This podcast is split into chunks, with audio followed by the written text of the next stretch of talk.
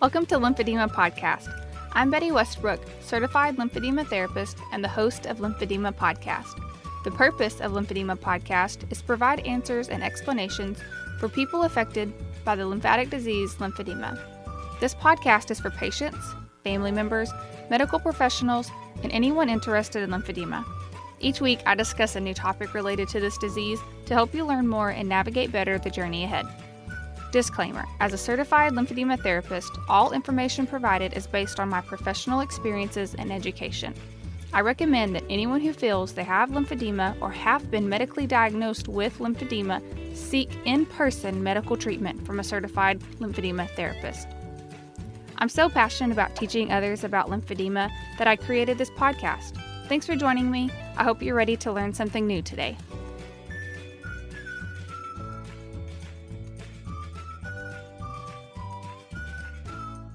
Welcome back for this week's episode of Lymphedema Podcast. Recently, I had the honor of setting up a booth in the survivors tent at our local Race for the Cure in town.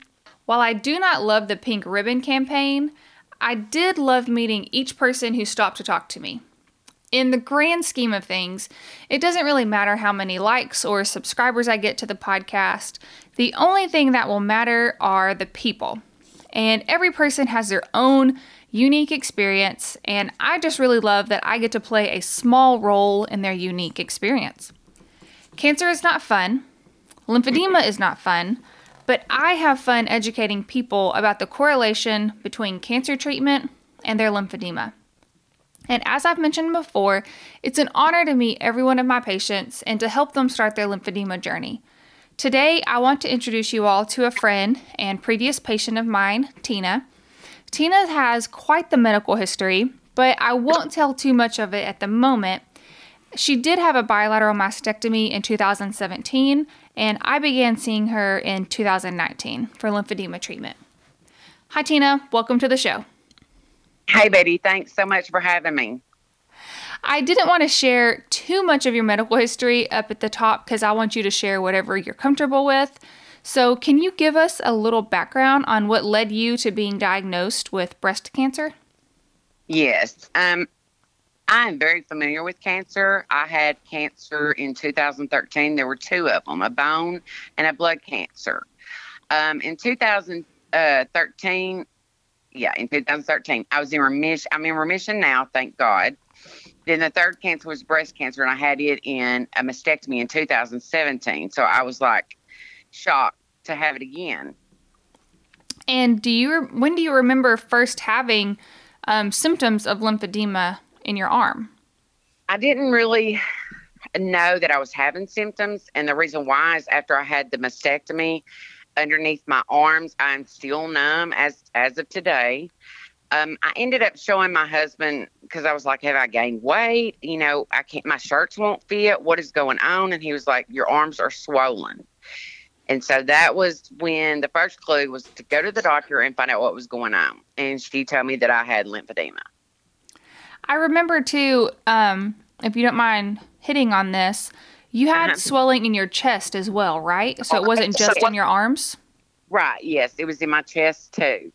Um, it went across the chest. It was like it went, to me, it felt like it went from under my arms all the way across my chest, is how the swelling started.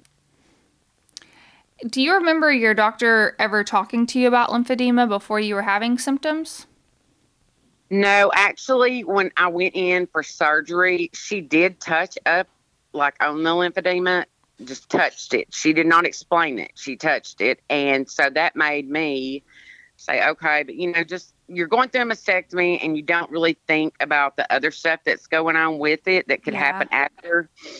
So it was like, I just, you know, I was in the moment, is what I will say. And no, she should have educated me more on it. And I really wish that after surgery, they would have fitted me in compressions so that it didn't get so bad. Yeah. And so, whenever she was able to tell you it was lymphedema, did she have any more information for you then on it? Or did she just say, hey, this is what you have, this is where you need to go? All she told me was, this is what I had, and I need to find a lymphedema therapist that's pretty much all that I was given at that time, you know, from her. And that just, it aggravates me because I wish doctors were more informative about the lymphedema and what we need to do as patients. Yeah, I I could not agree more with that and you know from experience with working with me that I really try to promote education early on and getting people in compression um, even maybe even fitted for compression before you have surgery so that you don't have to backtrack and you don't have to um, start having signs of swelling before you get into compression. I wish I would have known, Betty, because I would have came to y'all before I even had surgery. You know, to just get a jump on it, you know, so I would know. Right. It's un- pretty unfair. Yes, it is. Yes. But since you've gone to PT, have you noticed a difference in your lymphedema symptoms? Oh yes, tremendously. Uh, you and Lisa had showed me so many things that I could do. Um, I wear the compressions when I get up, and then I use my pump. I can use it once for me only, once a day or twice a day, and I've I've been able to do it like once a day, and that's all I have to do. But I can manage the swelling now. You know, before I before I came to you, I did not know how to do that. Yeah now I've got all the the stuff that y'all showed me how to do, and and and and, and it's worked. Quick question: Since the weather has changed and it's gotten cooler here where we where we live, have yes. you noticed that your swelling's gone down any? Yes, I have noticed that. Is it is it? I noticed in the heat that it it gets I expand more, mm-hmm. and then with the the cooler weather, it's not as bad. Yes. Yep. I've noticed that it's quite a bit more manageable in the colder months than whenever yeah. it's hot. And we're in Texas, you're in Arkansas, so it's yeah. hot here and humid. Yeah. So that right. humidity and that heat really causes our bodies to swell. And when you have a mm-hmm. compromised lymphatic system, you really get a lot of backup from it. But I usually have patients who come in and they'll say, I haven't felt this good in years. And it's, you know, a day or two after a cold snap. I mean, years yes. is an exaggeration. Months since the summer. I am so welcoming the cold now. I love it. me too. yeah. Me when too. it comes to the lymphedema management, what would you recommend to anyone who may be newly diagnosed with breast cancer or even in the middle of their treatment of breast cancer? I would say if you're new, like in the breast cancer, you need to talk to a lymphedema therapist before having surgery of any type or anything like that. You do need to consult with them. And I think that, I mean, I just really wish there was some kind of informative thing that the doctors could do to where all of us can be informed of what we're supposed to do. You know, and going to a lymphedema therapist, they can tell you the ins and outs and if you're going to be, you know, acceptable of getting it or I just think there needs to be more information for anybody that has breast cancer. Obviously, I agree with you. I toot that horn a lot. I want to teach everyone I can about it. So, yeah. Right. Education yeah. is key and the more doctors that are upfront with what the side effects of cancer treatment and Lymphedema and lipedema are chronic conditions that could make you feel scared and alone. The good news is you are not alone. In fact, you are part of an ever growing community of people living their lives to the fullest. Jobst developed a free program called Lymph Care to educate, support, and connect you with the rest of the community. On lymphcareusa.com, you can access things like informational blogs, listen to patient stories, and webinars by healthcare professionals. You can also find out about local and national events, exchange ideas with healthcare professionals professionals and patients, as well as track your condition. So, what are you waiting for? Go to lymphcareusa.com now to become part of the fastest growing lymphedema and lipedema community. Yes. And this is this is a conversation that we've had in the medical field and the lymphedema world with other lymphedema therapists is that cancer treatment is a good thing. But nobody wants to be the one that says, "Hey, I cured your cancer but I gave you this other really awful thing that I don't know too much about. So sorry. Um, I wish that they would come out and say that earlier. I wish they were open about that. Um, but until more patients are asking their doctors and holding them accountable, I don't know that we'll get that education up front like we need for our patients. True, and I agree. You know, just like I, I told you, I had a procedure done, and you know, I told them they could not touch my arms or my hands or anything. And the nurse asked me which one was worse than the other, and I was like, neither one of them you can put anything in. So they ended up putting it in my foot, but they do not want to do. They want to do the regular stuff. They don't want to do the foot, the leg, or whatever. But you make them do it, Right. Because it's. You know, I feel like it's my body, and I'm not going to let you do it. Right. How I feel now. No, good for you because there's a lot of I've had other patients who say that, you know, their their nurse was like, "Oh, that's a myth. That's not true." Or you already have lymphedema, you can't it can't get worse, but you can get an infection and I understand it's sterile Right. and you just never know what could happen. So why would you put yourself at more risk because it's harder on them to, you know, Well, do a blood right, pressure or a stick somewhere else? Yeah, exactly. And I don't know. It's just like I don't think it's just one doctor. It is numerous nurses, doctors. I don't think they understand the severity of it. I really don't.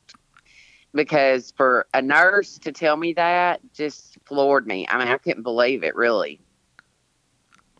So I think they all need education. I'm not down in nurses or doctors or anything like that. I'm just saying that they need more education and more info on lymphedema for for all of us that have it. Right. And I would say, like, even myself as a PTA, when I was going through my program, we did a section on wound care. And I think that was the only time we talked about lymphedema was when it's related to wound care. And Wow. I just happened to remember, I think one of our teachers was a certified lymphedema therapist. I think that's why we spent a little bit more time on it. Right. And as a student, I remember. So I my husband's a play-by-play broadcaster, and I used to tag along with him to like games and stuff. And I remember we were at one particular school, and my husband's getting ready to go on the air, and I'm tugging on his shirt sleeve. I'm like, Michael, that guy over there has lymphedema. Michael, Michael. And he's like, What do you What do you want me to do? And how do you know that? And what is that? So I know that in my experience, I didn't get the real education. I could probably point it out in a crowd, and in this particular case, it was pretty significant. Right. I wouldn't have ever been able to tell you, you know, blood pressures, um, needle sticks, heat. I mean, I would have never known those things were anything to be worried about when you have lymphedema. So, in general, I think our medical community, uh, the boards, they need to hold those different schools accountable for including that in education. Yes, and I agree because I mean, is this isn't new, is it, Betty? It's really, it's really not. Um, in America, I think they've most recently, um, since like the '60s, they've been doing treatment. Um, and I know like the '60s, it kind of came back over. Um, a doctor in Germany is the one who kind of created and founded the protocols. And then around Yeah. the '60s, it came over to the U.S. And around the '90s, they had a big rise in popularity where more people were becoming certified. And Okay. now steadily it's becoming more and more common. More people are talking about it.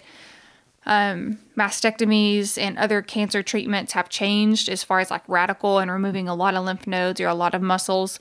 So Okay. it isn't new, but compared to a lot of other medical treatments, it's Mhm. fairly new. Okay. Yeah, but I'm, I'm like you. I just think that they need more education on it, more info, you know, for people, for everyone, really. But especially the ones that are getting lymph nodes removed from their arms and stuff. I believe that that we need information, you know. Yep.